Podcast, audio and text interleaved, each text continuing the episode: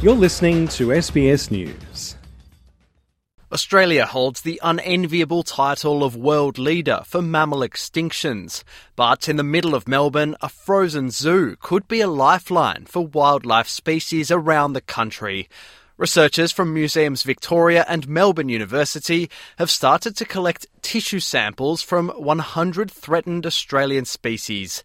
Professor Andrew Pask is one of the project leaders. So we're able to go out and actually sample tissues from animals that are existing in the wild now. We grow cells from those animals and then we freeze them down in these tanks and that holds those cells in suspended animation indefinitely.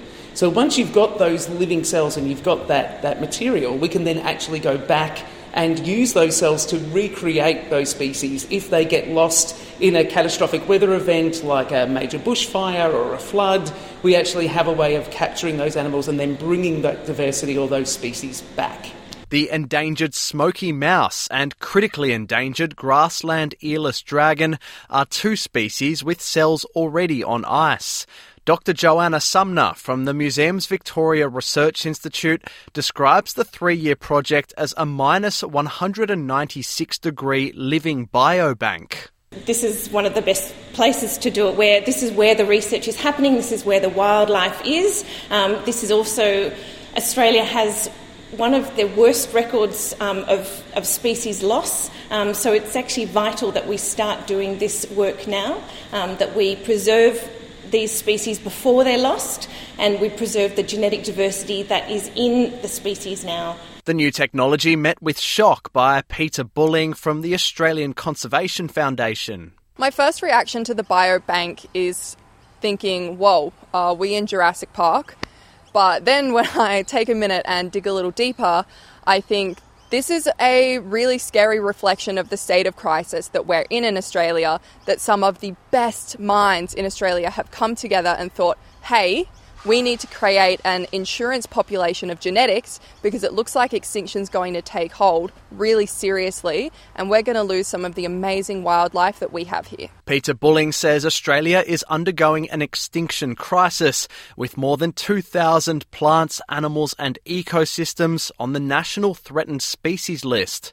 She says as long as climate change and habitat destruction are the main threats to Australia's unique fauna and flora, the focus should be on preventing extinctions. I think that the biobank is definitely a tool in the toolbox that we can be using to protect nature in Australia, but it's definitely not the silver bullet to fix all of our problems.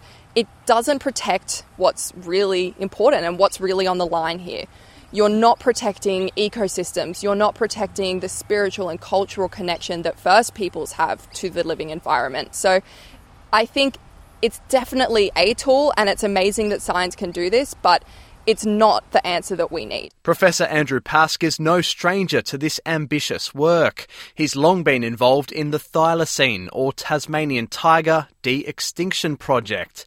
Professor Pask says this project is different. We don't want to have to go through that, that scenario of recreating an animal because we've lost it.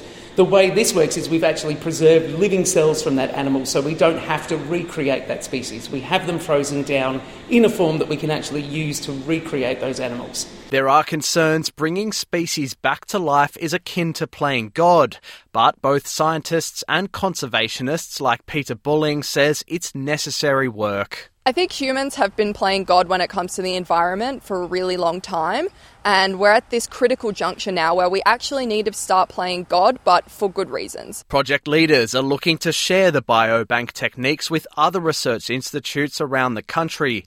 Their eventual aim for Australia's diverse wildlife to make species loss a relic of the past. Taisa SBS News.